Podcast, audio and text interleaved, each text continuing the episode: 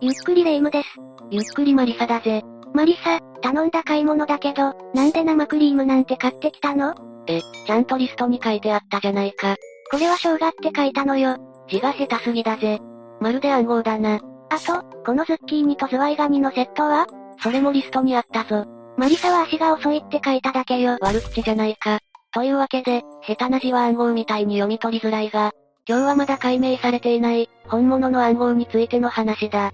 殴るのひどい、殴るのひどい。未だ解読できない謎の暗号6000について紹介していくぜ。ゆっくりしていってね。1、ファイストスの円盤。最初に紹介するのは、ファイストスの円盤だ。これは古代の謎に包まれた遺物、そしてその真実を追い求める話なんだぜ。クレタ島南岸に古代都市ファイストスの宮殿跡がある。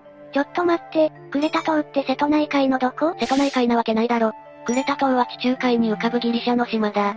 ここは、古代ミノア文明が栄えた場所として知られており、クノッソス宮殿など、観光地の宝庫だぜ。で、そのたくさんある遺跡の一つが、ファイストスの宮殿跡なんだが、その遺跡から粘土で作られた一つの遺物が発見されたんだ。ふむふむ。それこそがファイストスの円盤って呼ばれるものだぜ。発見したのはイタリアの考古学者である、ルイジ・ペルニエという人物で、1908年のことだった。厚さ2.1センチメートル、直径16センチメートルで、両面に特殊な文字が刻まれているんだ。円盤状ってのがまた、なんとも言えないロマンを呼ぶわね。これは、粘土の紐を渦巻き状に巻いて作られているのが特徴だぜ。えらく手間のかかることしてるわ。ちなみに作られた時期に関しても推測されており、紀元前1950年から、紀元前1400年頃のものとされている。1950年、ようやく日本が戦後の混乱から立ち直りかけていた。紀元前って言ってるだろ。で、そこに刻まれた文字が今回の暗号ってこと？その通りだ。文字の名前をくれた聖国文字という、合計241の文字があって、その種類は45だぜ。でも、アルファベットとかひらがなみたいな表音文字だとしたら、確かに241は多いのかもね。それがな、これが表音文字かどうかは実は分かっていない。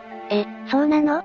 表音文字である可能性も、漢字のような表意文字である可能性も、あるいは、現代日本語のように、表意文字と表音文字を混ぜて使っている可能性もある。そ、そんな言語、小学校の学習の時点で罪よ。で、この文字は一つ一つが人の顔だとか、人の全身、あるいは猫や牛、鳥などの動物をかたどっている。うーん、何か意味ありげね。象形文字ってことかしら？まあ、そうであるのは間違いなさそうだな。どうやらハンコのようなものを、粘土板に押し当てて作られているらしい。このことから、これを最古の印刷物と呼ぶ人もいるぜ。さらに、この円盤には面が2つあってな。上にあった面を A 面、下にあった面を B 面と呼んでいるんだ。カセットテープみたいじゃん、おったまげ。昭和の人がいるぜ。で、ここに何が書かれているかということなんだが、うんうん、実はそれがわからないんだぜ。文字の解読が難航しているんだ。何か理由があるのかしらではここから、このファイストス円盤の解読が進まない理由について見ていくぜ。解読が進まない理由は、ここに刻まれた文字がギリシャ語ではなく、アジアアフリカ系のセム語だからかもしれない。ここに書かれたのは、基地の言語からかけ離れた孤立した言語だと思われているぜ。ああ、手がかりとなる現存の言語がないからってことね。そう、しかも最大の問題は、このファイストス円盤に使われているのと同じ文字が、これまで見つかっていない、ということだ。大体印象、すなわちハンコのようなものを押し当てて作ったのだとしたら、それはどこかで使い回されていないとおかしい。確かに、何のためのハンコなんだってことになるわよね。しかし実際には、これと同じものは見つかっていないため、別の遠い土地から運ばれてきたのではないか、とも言われているな。しかし、文字が音節文字であった可能性は高いと見られている。文字群は縦の線で区切られていて、A 面には31、B 面には30の文字群があるんだ。うー、ふむふむ。よくわかんないけどふむふむ。この文字は、円盤に螺旋状に刻まれているわけだが、テキストをどの方向から読むべきかは、まだ結論が出ていない。最近では螺旋の外側から内側へ、すなわち左方向に読む説を取る学者が多いんだ。螺旋状に文字を読むとか、なんだか小学生向けのクイズ本みたいな発想ね。そんな風に簡単に謎が解けたらいいんだけどな。そういうわけで、このファイストスの円盤の謎はまだまだ未解明のまま、という話だな。2、中国の近海の暗号。次に紹介するのは、中国の近海の暗号だ。これは1933年に世の中に知られるようになった、謎多き金塊とその暗号文を紐解く話だぜ。物語の始まりは1933年のことだ。1933年って何年？頭悪い聞き方してるぜ。1933年はいろいろ、世界史的に重要な出来事が起こっているぞ。まず、ヒトラーがドイツの首相になった。ちょびひげのおっさん。アメリカでもフランクリン・ルーズベルトが大統領になり、世界恐慌による不景気に対応するため、ニューディール政策を始めている。公共事業のおっさん。この年に、上海にてワン将軍という男が、7つの金塊を持ってたんだ。将軍、ついていきやす。その財力についていきやす。それぞれ重さが 1.8kg で、絵や中国語、さらにはラテン文字の暗号文まで刻まれてるぜ。随分おしゃれなことするわね。もちろん、単なる資産として持ってたわけじゃないんでしょうね。そう、ここに書かれた暗号には、当然ながら何らかの意味がある。まず、この暗号、というか金塊に刻まれたデザインは、アメリカの銀行の預金証明書を意識してるらしいんだぜ。じゃあ解読したら、大金を預けた口座の暗証番号になってるとか？というか、この金塊そのものが預金関連の証書と思われてる。え、どういうこと？証書を意識したデザインとかじゃなく、金塊自体が証書ってことなの？かもしれないな。ぶっ飛びすぎでしょ。そもそもお金を安全に管理するために銀行に預けてるのに、その証書が金の延べ棒じゃ、結局持ち歩くの危険じゃない。当然だけど、その証書としての権利の有効性は議論の的だ。そりゃ窓口のお姉さんも困惑するでしょうよ。さらにそれらの文字を読み解くと、なんと3億ドルの取引に触れてるって話だ。ほうほう。金塊にはある人物の肖像画が刻まれているんだが、金塊の中央に描かれてる軍人は、もしかしたらワン将軍自身かもしれない。中東風の、ターバンを巻いた人物のようにも見えるが、実はこれは、中国の軍人が被っている帽子を描いたようなものだとわかるな。た、確かに。ねえ、このワン将軍って人自身は、何か手がかりになる言葉とかを残してないの？マリサレイム、当時、ワンという名字の将軍は、中国に何人もいたんだぜ。そ、そんな、特定さえできていないとは、実際のところ、このエピソードに登場するワン将軍が、その数人の中の誰なのか、ということに関しても定説がないんだ。ただこれは戦後、50年代に作られた偽物だという説もある。ここまで来てそれはなくない？まあ紹介しないわけにはいかないので触れておくんだが、鍵になるのはこの飛行機のように見える絵だ。これ、レイムは何に見える？何って、だから飛行機でしょ？うん、どんな飛行機に見える？どんなって、翼があって胴体があって。そう、問題は翼だ。これは翼が左右に1枚ずつしかない単葉機だ。それが何か ?1920 年代であれば、ほぼ全ての翼が服用機、すなわち、翼を2枚重ねにしている。その後、第二次世界大戦中になってようやく、単葉機が普及してくるんだぜ。だから、そんな新しいものが描かれているということは、1920年代のものではない、というのがこの主張なんだ。そ、そういうことか。ただまあ、これだって決定的な証拠とも言えないけどな。1930年代から、一部では単葉機があったという主張もある。何にせよ、私が暗号を解読してあげるから、ぜひこのチャンネル宛てに、金塊の現物を送ってほしいわ。持ち逃げする気だな。3、千文字 A。次に紹介するのは、千文字 A だ。これは、紀元前18世紀から紀元前15世紀のクレタ島で使われ、現在まで解読されていない未解読文字で、ギリシャ語以前の言語、ミノア語を表現していたと推測されている話だぜ。またまたクレタ島が出てきたわ。今日は大活躍ね。それにしても紀元前18世紀って、昔すぎるでしょ。まだ恐竜だって生きてた時代じゃない。生きてるわけないだろ。紀元前18世紀といえば、ちょうどあのハンムラビ王が、ハンムラビ法典を発布したくらいの時代だな。目には目薬を。ではここから、この千文字 A の発見の瞬間について見ていこう。さあアーサー・エヴァンズという、イギリスの考古学者がいたんだが、彼が1900年にクノッソスで発掘を行った時、3種類の文字群を見つけたんだぜ。文字が3種類って、ひらがな、カタカナ、漢字みたいなことでしょ？それって結構多いわよね。ああ、その中に、今話す千文字 A が含まれていたんだ。ちなみにこの時見つかった他の文字が、くれた聖国文字と千文字 B だぜ。聖国文字って、また中に心を全力でくすぐってくる名前ね。で、千文字って、一体どんなの？これはクレタ島各地で発見されているから、クレタの共通文字と言えるんだぜ。千文字 A は千文字 B と同じく、大部分は財産管理のための記録だったようで、それが粘土板に記されていたんだ。ああなるほど、古代人の家計簿に使われていたというわけね。そして、これが重要なんだが、千文字英はまだ解読されていない。何か事情でもあるのかしら。よし、それではここから、千文字英の解読の試みについて見ていくことにするぜ。クレタ聖国文字と違って、千文字 A と千文字 B は、すなわち音のみを表す、ひらがなのような表音文字だから、読むのが難しい。しかも、今のところ千文字 A が記された複数の文章の間で、その文章のスタイルにも法則性が見出されていないことが、なおさら解読を難しくしているんだぜ。つまりお手上げ状態という。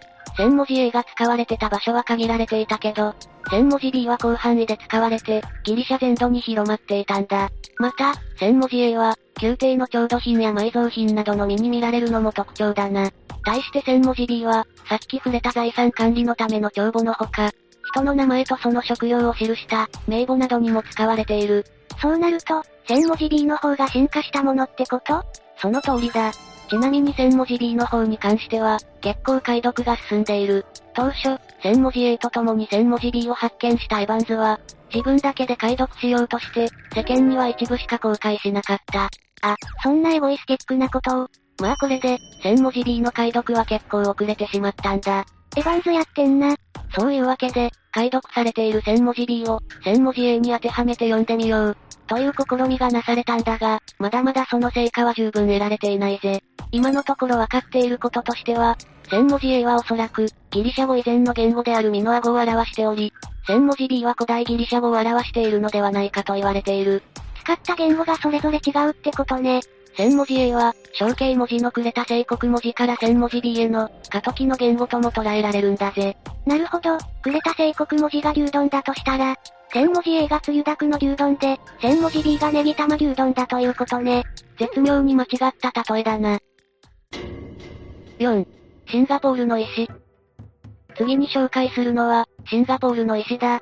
空港に売ってるやつね。そんなお土産みたいなのじゃないぜ。これは、11世紀から13世紀頃に作られた石碑で、解読できずに残る、謎が詰まった碑文とその発見の経緯、さらには様々な解釈が交錯する物語だぜ。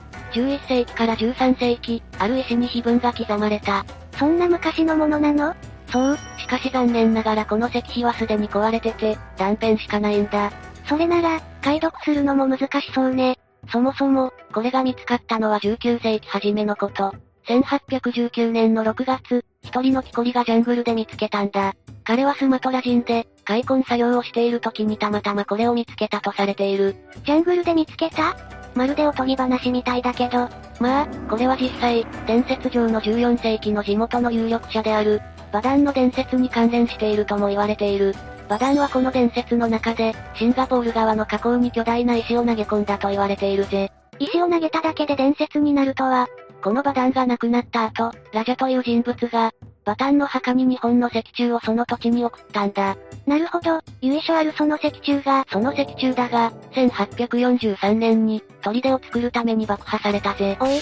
そして断片が発見された、というわけだ。開発の犠牲ね。いや、ただ、当初の開墾計画については、このような歴史的遺物が発見されたことで、その霊力の類に怯えたのか、作業に当たっていた現地住民たちがためらい、完成に随分と時間がかかった。旦那、おらここの木は切りたくねえだ、たたりがあるだ。という感じだったかもな。というか、丁寧に分解して博物館に収めるとかすれば、とっくに解読できてたかもしれないじゃない。そんな貴重な品を、建設作業に邪魔だから爆破するとか、どういう要件よ。で、その後オランダの非文研究者である、ヨハン・ヘンドリック・カスカーンが、いくつかの単語を解読することに成功した。でもそういうことなら未解読とは言えなくない？いや、この時読み取れたのは、あくまでも一部の単語に過ぎない。他の学者との見解が合わなくて、まだ全貌の解明には程遠いというわけだ。無理やりにでもみんなで見解揃えなさいよ。めっちゃ危ないこと言ってないか？では、この石碑について具体的に見ていこう。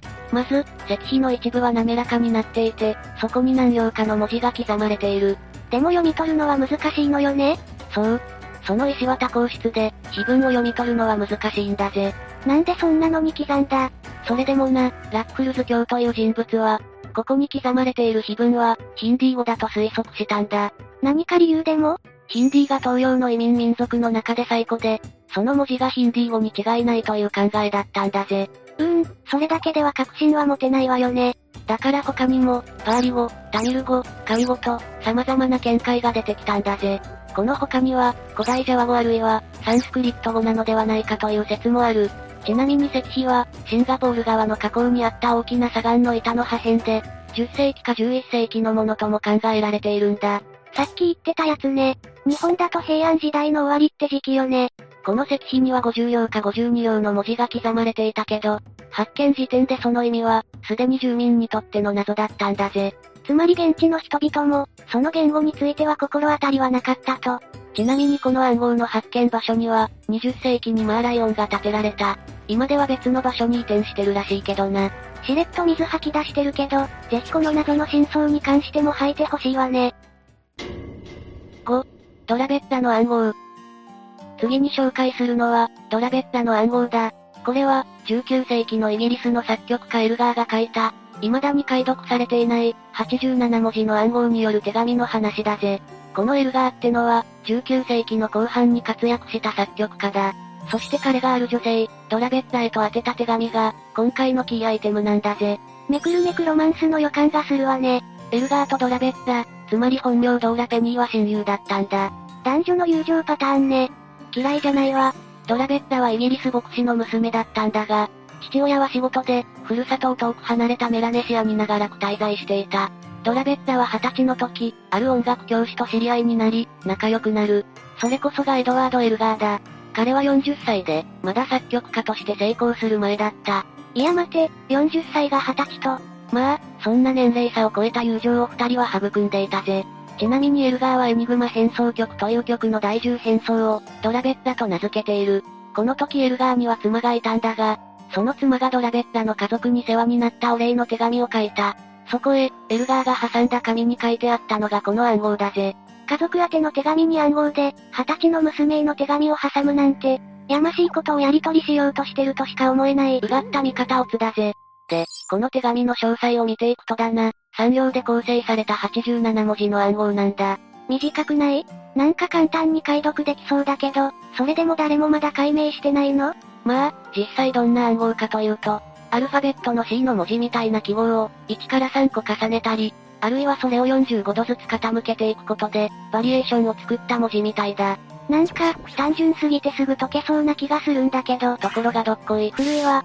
解読を試みる者も多いが、今のところ成功者はいないぜ。エルガーさん、音楽だけじゃなくて、こんな凝ったの作るくらい暗号も好きだったのね。そう、彼は生活の中で日常的に暗号を使っていたんだぜ。ちなみにこれを送られたドラベッラも暗号を解くことができず、うやむやになってしまったらしい。意味ないでしょ。ちゃんと受け取る側が読める暗号にしときなさいよ。ドラベッラはそれを引き出しにしまいっぱなしにして、なんと40年が経過した。ドラベッラ、今ではこれが世界七大暗号の一つとして数えられている。この世界七大暗号は、同じく未解読のボイニッチ手法や、ビールの暗号も含まれているんだ。